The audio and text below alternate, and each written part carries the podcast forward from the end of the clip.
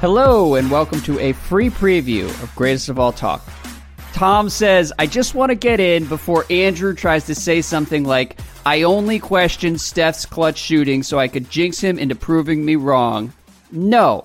If you're going to question Steph, then say it with your chest and don't preface it by saying, I'm as big a Steph guy as anyone, but Steph is clutch, and Steph has always been clutch, and it's only at Braun Muse 23 or whatever, cherry picking stats, who will say otherwise. Steph is leading the league this year in clutch scoring with a 72% true shooting percentage. So if you're going to be a Steph isn't clutch guy, then say it now and say it with your chest so we know which side you're on. So, Ben, this was one of a dozen emails we got in the wake of Warriors Celtics earlier this week, many of which came right as the buzzer sounded after the Warriors got the win in mm. overtime. And I have two responses. First of all, that was obviously the funniest possible sequence to end the year with as I questioned Steph's clutch shooting on the last show and then he was just ruthless as he disemboweled the Celtics on national TV roughly 24 hours later after I was like, yeah, I'm not sure I trust him shooting with the game on the line. Uh, not only did he hit a massive shot to send the game to overtime, he then buried the Celtics in overtime. Did you have any thoughts on that particular performance? Well, I mean, the timing couldn't have been worse. I, you said a dozen. I mean, that might have been underselling it. I was just getting hit left and right on the Instagram direct messages. You really stirred up a hornet's nest. For me, it was kind of a self-inflicted deal by you. Sometimes I come on here and I'm just trying to set the table with some nice casual Steph Curry praise, nice casual Kevin Durant praise. That's what happened on the last episode.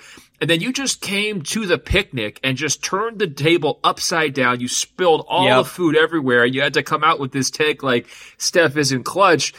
You know, it's how do you square these two propositions? I think, first of all, you know, it's a very sensitive subject that there wasn't that one signature shot in the 2015 title run, that he missed the signature shot in the 2016 finals, that KD hit the signature shot in the 2017 and 2018 finals, and then Steph, as you pointed out, missed that signature shot in the 2019 finals. So I think that a lot of the energy coming your way is because they can't go back in time and change those specific feats. But mm-hmm. their larger point is perhaps a player shouldn't be judged by maybe five moments of five title runs, right? Or, or potential title runs.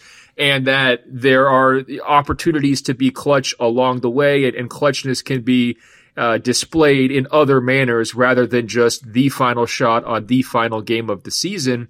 Yep. This is a debate actually that's been I remember it taking form and, you know, with Kobe Bryant 15, 20 years ago. Kemba Walker was a real lightning rod because he made that NCAA shot. So he was like cardiac Kemba, you know, super clutch. He gets to Charlotte and he shoots like 20% in the clutch, but nobody wants to hear that he's not a clutch performer. So I think there's a lot of different ways to define what clutch means, what's the most accurate representation of it. It's very easy to, to focus on a super small sample size and label a player with that. Maybe that was the flaw in this situation. I'll be honest, I kind of felt like you got what you deserved just because mm. you hmm. weren't going with the flow of my praise for Steph Curry in that moment.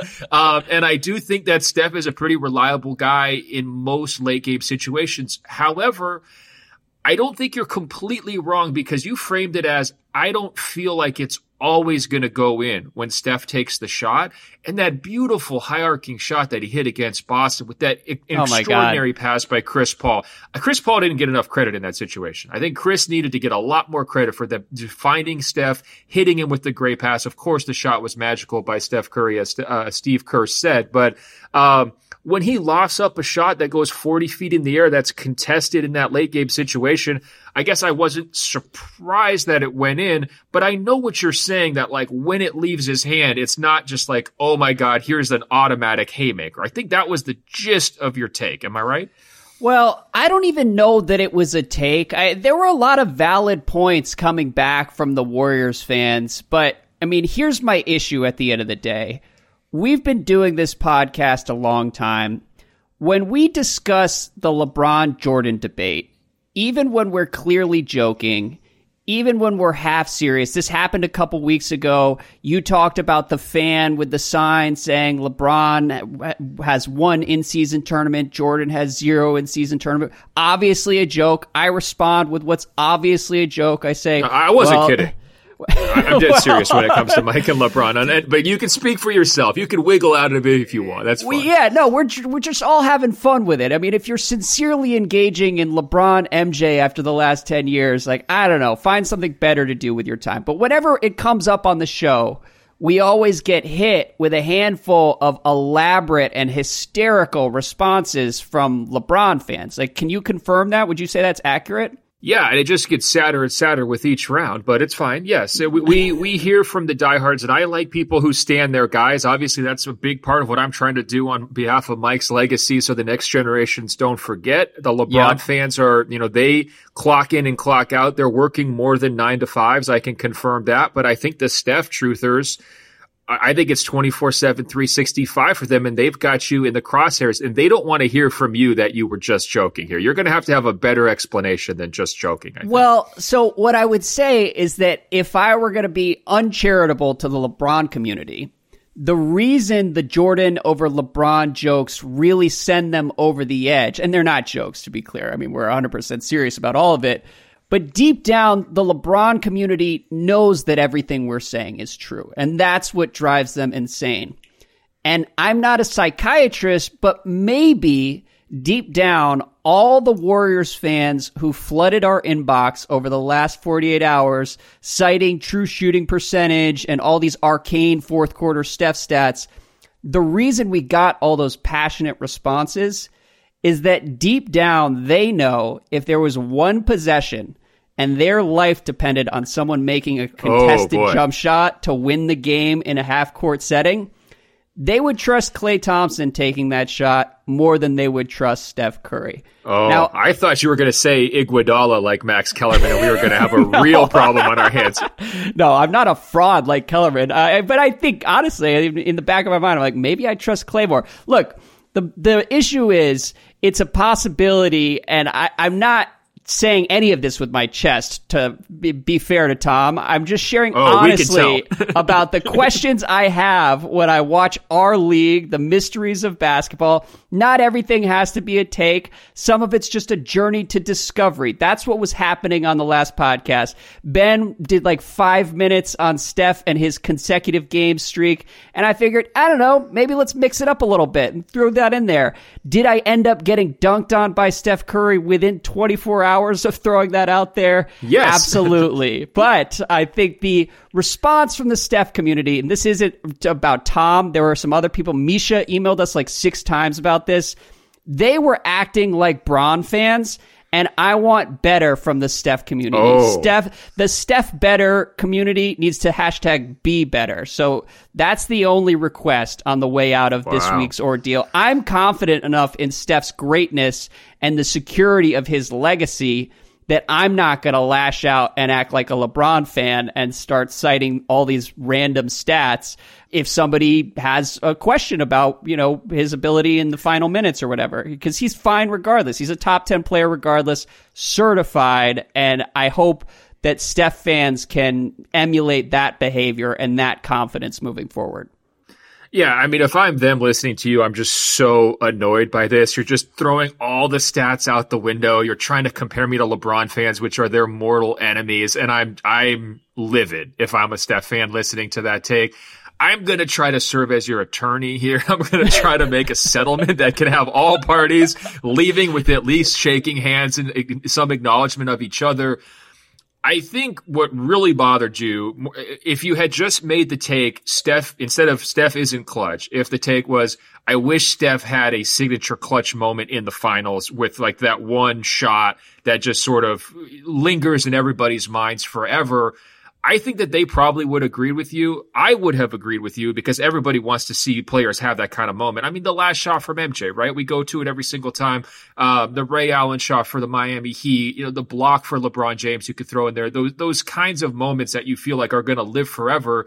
And in some of Steph's best moments, like the Warriors were so good, he never even had the opportunity to do that because the games were over down the stretch of, of like 22 or or 15, right? So uh, or or 16 and 17 as well, where they're just kind of blowing Cleveland off the the court. So there, it's just that piece of Steph's legacy is missing, and I think it was inaccurate to spin that and say he's not clutch. Now, at the same time against Boston, I mean, he's tripping all over the court, almost turns the ball over. Before he hits that three, he throws up that wild running layup. So your point on, is this the most trustworthy person ever? Uh, you know, doesn't necessarily feel trustworthy, but I, I think sometimes the, the clutch stats are important to look at and to zoom out a little bit. And I, I think that he holds up well in those situations for the body of his work. I would trust him in general, close game, five minutes left. He has scared an awful lot of fan bases. I'll, t- I'll tell you this: he has haunted the Celtics fans. Oh, yeah. I mean, he is the grim reaper for the Boston fans. That's a really good team that he took down uh, in that game. So uh, I, I, think he d- deserves the label clutch player or you know reliable in the clutch, which is what his fans were so passionately arguing for. And I think also I'm with you on the idea that man, if there was that one signature clutch moment in a massive finals game, it would be so much more fulfilling as a viewer. And it would also maybe go a long way and maybe an outsized way to making you feel better about his overall body of work. Does that make sense? It does make sense. And my, my final three thoughts here are number one, I considered declaring the end of Celtics Warriors a fraud off between the Celtics, who are completely useless in the clutch, and Steph Curry, who has his own set of clutch questions. Uh, I decided not to go that direction because it's it's not that he's not a clutch player. It's just that there's an irrational question I have, knowing that he's the greatest shooter of all time if he's the one taking the shot with a game on the line, for whatever reason, I'm not as confident as I feel like I should be. And maybe that's not borne out by the numbers. Uh, I'm sure you could cherry pick different numbers to make the case differently. But in any event, um, the other thought that I had is sincerely, height matters in basketball. And that's one of the reasons that Steph at the very end of games isn't necessarily as trustworthy as like a Michael Jordan or a Kevin Durant or whatever, because getting a clean look at the rim is difficult. Um, but Steph is phenomenal, and so I don't want to indulge the topic too much. Uh, I just had to have some fun at the Warriors fans' expense, and they had fun at mine Look, Warriors over fans, the last couple Steph days. guys, I tried. I tried standing up for you guys. He's not backing down. You know, you can't always get through to the grease pig. He's a tricky one. Um, don't let this ruin your next month. And for the love of God, we got the message with the emails. Let's not have a second round, okay? it was delightful. Um, all right. Well, that's a good way to kick off the festive atmosphere here. Uh, what we're going to be doing today is mostly just reading emails from people but I did want to power rank the Christmas games before we get into the rest of the mailbag. Uh, Bucks Knicks 12 Eastern, Warriors Nuggets 2:30 Eastern, Celtics Lakers 5 o'clock Eastern, 76ers Heat, Mavs Suns. Uh, one to five. How do you rank those games? Well, uh, maybe I'm biased because I'm going to Celtics Lakers, but I'm really juiced up for Celtics Lakers. That would be my number one. They haven't played on Christmas in 15 years. I think the Celtics are going to be facing this extra scrutiny because of what happened in that Golden State game. Their response against Sacramento to me was really impressive. I know the Kings aren't the most stout defensive team, but to go into their building, put up 140 plus after taking all this heat for a bad end game, which you've been hearing over and over again, and which can kind of seep into your uh, your mind and kind of get you down on yourself. I thought it was a really impressive response by Boston, and they have the opportunity to send a message against a Lakers team that's kind of wounded and licking its uh, licking its wounds after that in-season tournament title. They just haven't been playing very well. The offense is not functioning very well. They're searching for signs of, uh, you know, supporting uh, contributions on the offensive end outside the, the kind of big three guys. And there's trade rumors swirling around the Lakers as well. So you add all that up. I think the Celtics have a lot to prove. They can make a statement. The Lakers, I think they want to save some face, protect their, their hope core. I'm sure there's going to be a huge, huge contingent of celebrities and an awesome crowd on Christmas in LA.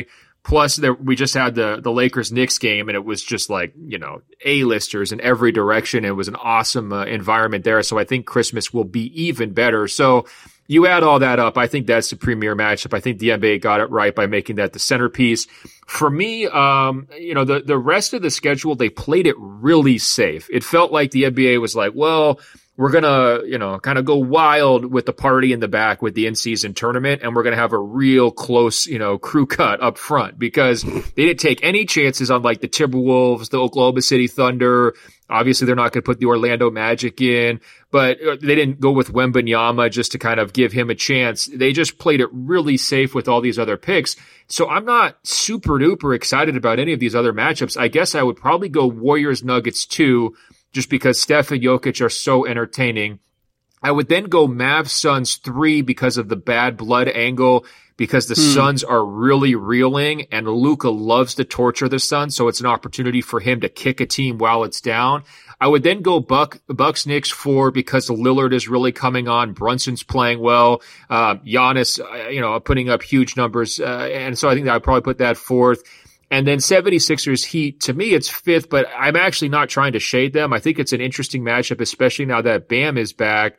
I just think there's an opportunity for it to turn into a free throw slog with Embiid. Uh, the Heat have won like eight straight games on Christmas, so there's a chance that they just make it really ugly, beat Philadelphia. It's kind of a forgettable game. So that's my order. What about you? Any changes? So I think that's a pretty good breakdown. Um, I think for me personally, Warriors Nuggets is the game that I'm looking forward to most. But if I'm power ranking on entertainment value, Celtics Lakers, they always seem to play close games, number one. And then number two, I'll have more family members who are like excited to sit and watch oh, some yeah. of Celtics Lakers because of the jerseys and because LeBron's there. It's the casual Super Bowl, right? Not to mention LeBron was crying for the fouls in the game last year. Remember that where he was on the ground on his knees pounding the hardwood. I didn't get the call. We have to go to overtime. I'm just telling you guys, MJ never did anything like that. Okay. Sorry. Obligatory mention, but I think this is the first time no more emails. they've played since that game, right? Yeah, and I watched that with Alice, and we had a lot of fun on a Saturday night. That was a Saturday night ABC game, and she was like, "What the hell is happening? Are you serious?" And so hopefully we can get a repeat performance from LeBron and the Lakers in that one uh, on Monday. But either way, um, it's just fun when people who aren't that invested in basketball sit down and watch some of these games. So Celtics Lakers has the advantage as far as casual appeal. That's number one on my list. Warriors Nuggets, number two, just because those two teams tend to play really entertaining games. Can I ask you, are you worried at all about a Denver blowout? Like Denver's at home um, they kind of and they've been playing like pretty close to 500 ball for like five or six weeks. Is they don't you know Draymond's not going to be out there to guard Jokic. So I mean I love Trayce Jackson Davis what he's been doing recently. That is a tough assignment. You know Looney obviously can give you some time against Jokic.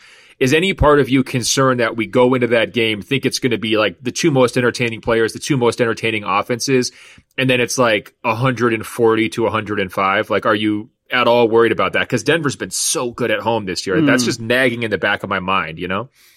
So I wasn't concerned until you raised that possibility.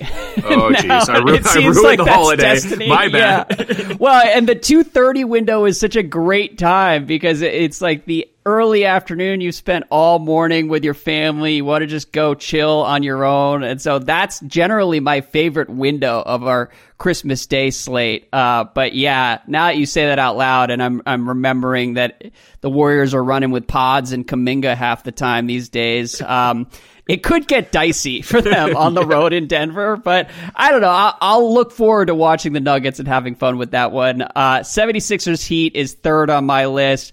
Bucks Knicks is fourth. The Knicks, I feel bad. I love Knicks fans and I wish their team were more interesting. But top to bottom, it's just the most generic basketball team you can possibly imagine. I'm so tired of them playing on Christmas Day. And again, I, I feel guilty about all of this. I wish we talked about the Knicks more on the GOAT, but I just don't really have anything to say. It's like RJ Barrett, Jalen Brunson, you know, Isaiah Hartenstein, like I, am good. I, those guys are all professional basketball players. I don't have any like deep thoughts on the Knicks, and I don't have any interest in watching them on Christmas Day. Watching this is going to be well, like one of five Bucks Knicks games during the regular season here. I know we just saw it in the in the quarterfinals of the in season tournament, and it was a massive Bucks win. So if we get that again, it's going to be a real letdown. Let me just do something I'm not sure I've ever done on this show, probably in five years, and say a few nice things about the Knicks because they came to LA. Please do. Quickley is a problem bro. He is mm. really, really, really good. And I, how long can he be a bench guy? I don't understand how Thibs has got this balance to work where he comes in, seems bought into the role and is very productive. He had a great game against the Lakers, so maybe I'm judging him a little bit on his best day, but he was excellent all of last season. I think he's really solid this year that guy has to be playing a lot more in a bigger role and he deserves a lot of money. And so I'm interested to see how that plays out for them because, uh, you know, like if you just told me Quickley or Barrett's like, get Barrett out of here. Okay. I just want to watch Quickley. He's so, I just, I think he's a better player.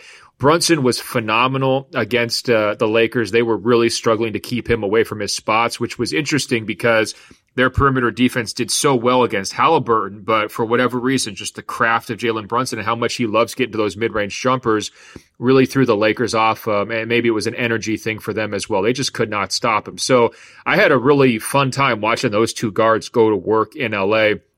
And, uh, you know, the, the rest of the team, you know, take it or leave it. Randle, whatever. RJ Barrett, whatever. Hartenstein is going to get dunked through the rim like five times by Giannis. You could just guarantee that on Christmas. He's going to have a, a really rough holiday, but, uh, you know, Quickley and, and Brunson, to me, it's worth tuning in for. But the question I wanted to ask you, make the case for Philly Miami as the number three game. Uh, is it the Jimmy Butler versus Embiid factor? Is it just, hey, Miami gets an opportunity to be on the stage and, you know, they sometimes get overlooked? Um, you know, w- what has got you excited for that game? Is it, MV- eh, you know, MVP, Embiid getting a mm. chance to, uh, you know, make another statement? I saw, you know, the straw poll that ESPN put out today.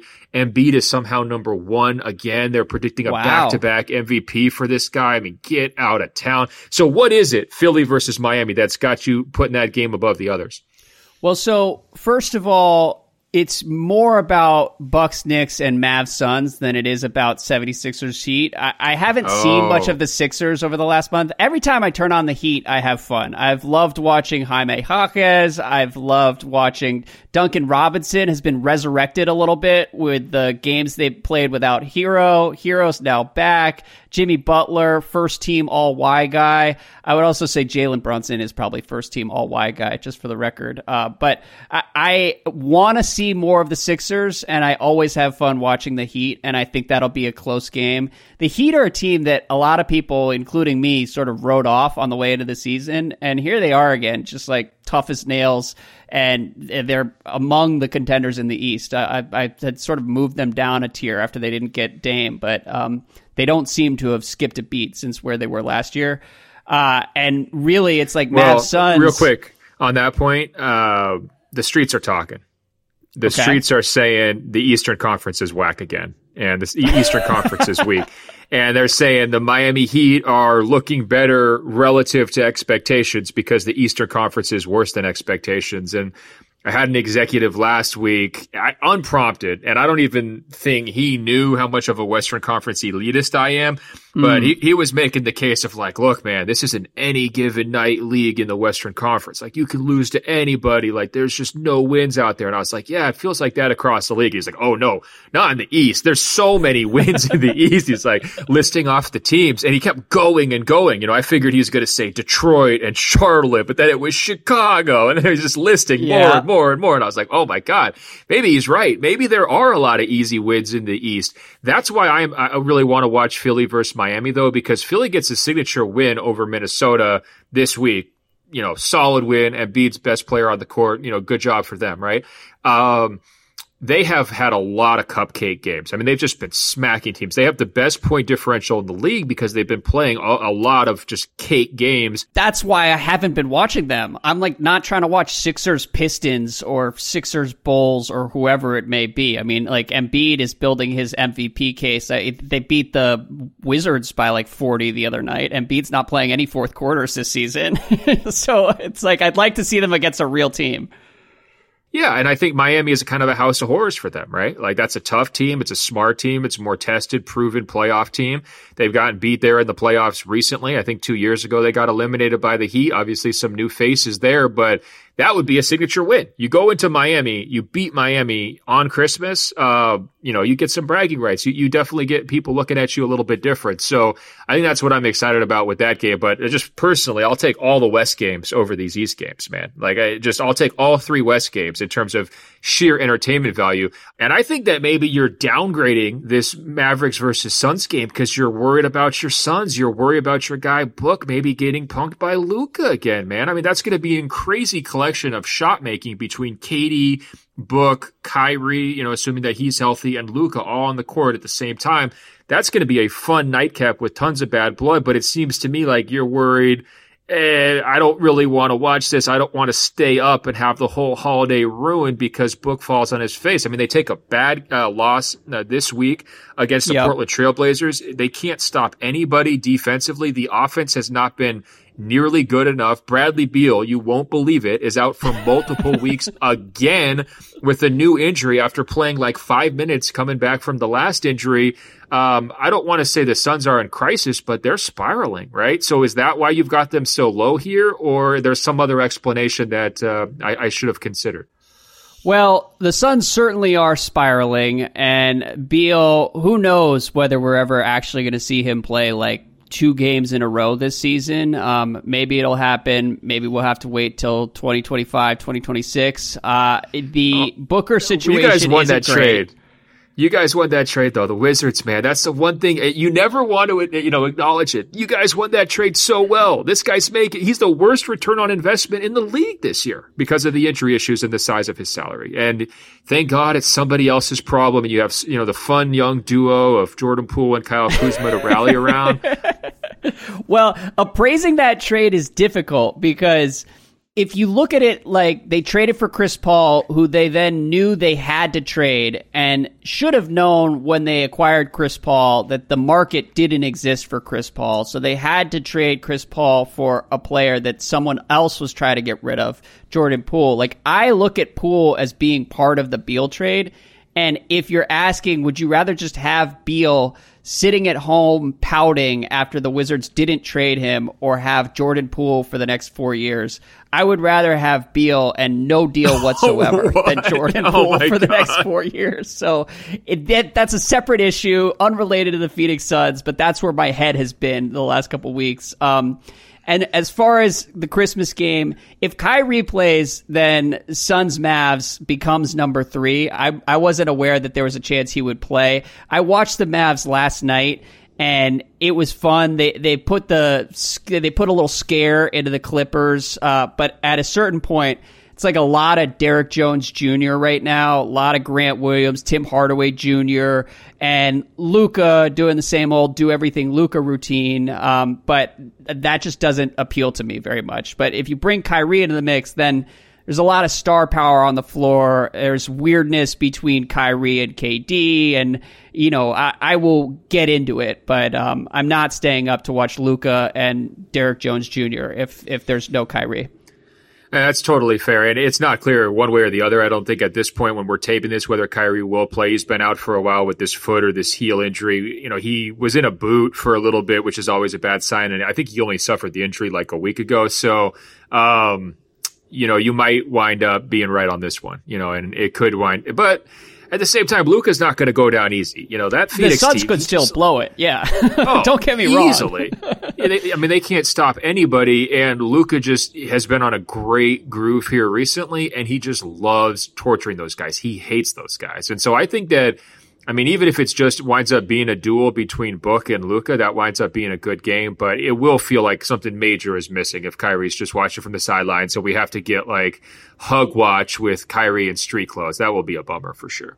Yes. Well, on that note, let's dive into the emails. You mentioned that the Wolves were not included in the Christmas slate. Unfortunately, that's true. Wolves Thunder would have been amazing as a matinee to start the day, uh, but one day the NBA will stop scheduling the Knicks at 12 Eastern. Um, speaking of the Wolves, though, we got this note from Mike. He says, Hey guys, I heard you slagging off KAT on the last show, and I'm not looking to get on the air with this one because your KAT conversations have been really bad for a long time. And of the NBA podcasts I listen to, You guys bring up the rear in terms of admitting you were wrong. If you do, Ooh. it takes years. But just know you've been wrong. I've been right. And while I don't need an apology, just know that I'm out here, fully aware of how good I look and how ridiculous and how ridiculous KAT is currently making you look. At Oh least other gosh. pods point out he's been great, a massive part of the team, tied for the best record in the NBA, winning even without Ant or when he goes 3 of 19 or whatever in Dallas. But no!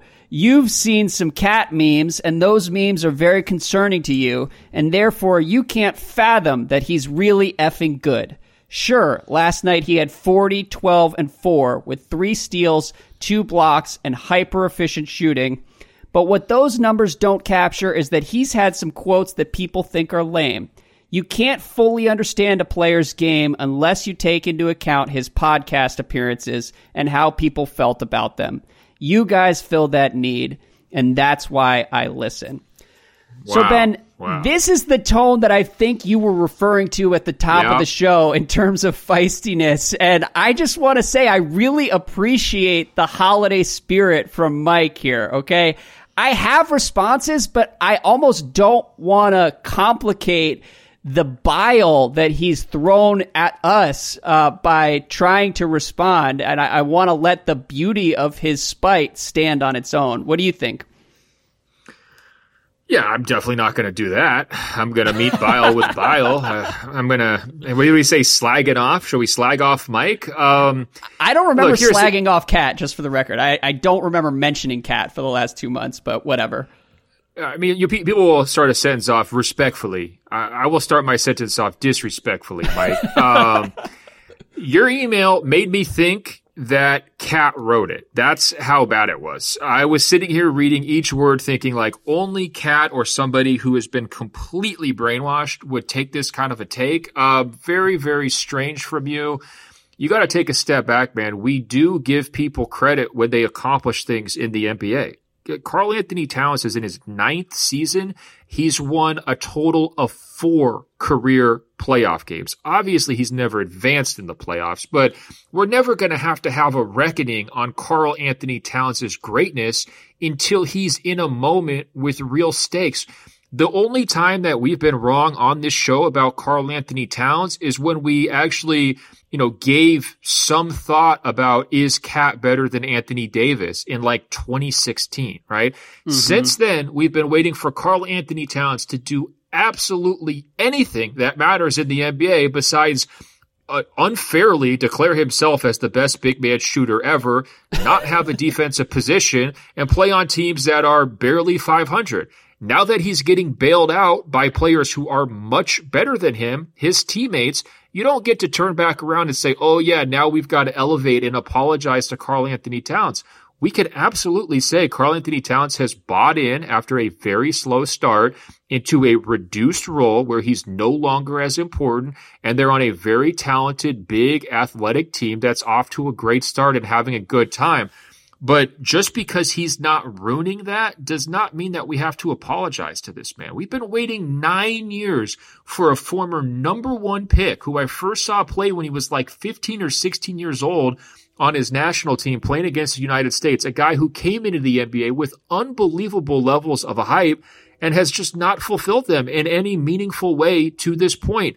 I can't wait for that to change in April, May, and June. But I'll tell you this on the list of guys I trust in those spots on the Timberwolves, he probably ranks fifth or sixth uh, in terms of who's actually going to show up in a big moment and play well. Look at his track record recently in the playoffs, playoffs, in the play-in tournament, the foul trouble, the whining. These are not memes on the internet. These are the biggest moments of his career where he's consistently fallen short. So it's not personal towards Karl-Anthony Towns. We hold him to the same standard that we hold all other great players. And this is an absolutely ludicrous email. You got to take a step back from the computer, bro. Put it down, touch grass, and come back and apologize to us. there you go. Apologize to us. Happy holidays to Mike. I appreciate the passion. Uh, and look, KAT's been playing really well the past couple weeks, and the partnership between he and Anthony Edwards seems to be in the healthiest place it's been over the last couple years. Like they, they've settled into a nice dynamic where Ant is the clear alpha dog and KAT is sort of the veteran. And I'm rooting for all of it to work. But um, yes, I'm not going to go back through the last five years and pick out various incidents and uh, games where KAT has come up small uh, to make the point that most of what happens on this show when we talk about KAT is we're just talking about facts in terms of disappointments and frustrating weird behavior from him. Uh, no, but I hope his it, email it just his email made it seem like Karl-Anthony Towns' career started on like Thanksgiving. You know right. what I mean? That's what that's what like bothers me so much Wednesday. about it. Yeah, it's like we all have to take mind erasers for the last ten years of what's happened with Karl-Anthony Towns and uh, just give him all this due based on you know four weeks of play. Look, it's it's good to see. I said it earlier this year. He had a real choice. He could buy into the reduced role, buy into the idea that it was Ant's team, buy into the idea that he wasn't going to get as many shots and touches as he got throughout earlier in his career. Uh, or, you know, he could pout and he could you know, let, let his negative body language, the foul trouble stuff, the weird fit issues up front, that could get to him and, and, kind of poison their group. And he has absolutely avoided doing that. He deserves real credit.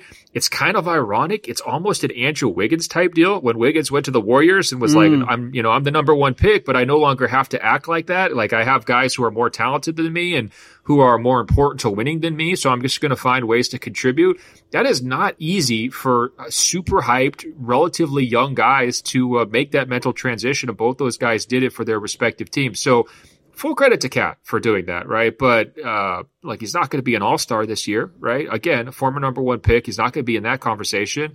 Um, we'll see about Minnesota. Like people are riding them real hard right now. People are real, real excited about the Minnesota Timberwolves, and rightfully so. They've been off to a strong start. You know, arguably playing better, you know, to this point than anybody in the league, except for maybe the Celtics, right? And they've got a number of quality wins under their belt but they have a whole lot of people that bring playoff questions to the table. Uh, all their key guys, you know, face questions, including Anthony Edwards, and their offense is mediocre at best as a team. So, you know, those kinds of things are going to linger over them.